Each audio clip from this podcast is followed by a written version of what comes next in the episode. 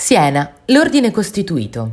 Era il 30 novembre 1641, ovvero l'ultimo anno in cui fu governatore della città, quando il principe Mattias de' Medici fece affiggere quest'avviso, con le lettere ben in vista sotto lo stemma marmoreo della sua famiglia, all'inizio e alla fine di via Salicotto. Il ser principe Mattias ha proibito che nella strada maestra di Salicotto possano abitare meretrici, pena di cattura e arbitrio.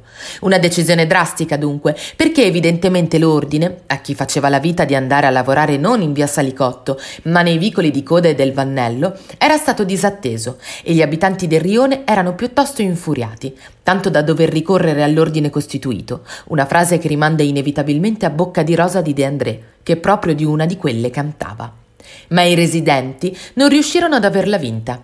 Si mise in mezzo la Biccherna, ossia la magistratura finanziaria della Repubblica senese, che decise che era necessario per un buon governo che simili donne vi siano. Insomma, ancora una volta viene dato per acquisito che la prostituzione fosse necessaria, quello che dirà più di 3 secoli dopo un altro toscanaccio, cioè Indro Montanelli.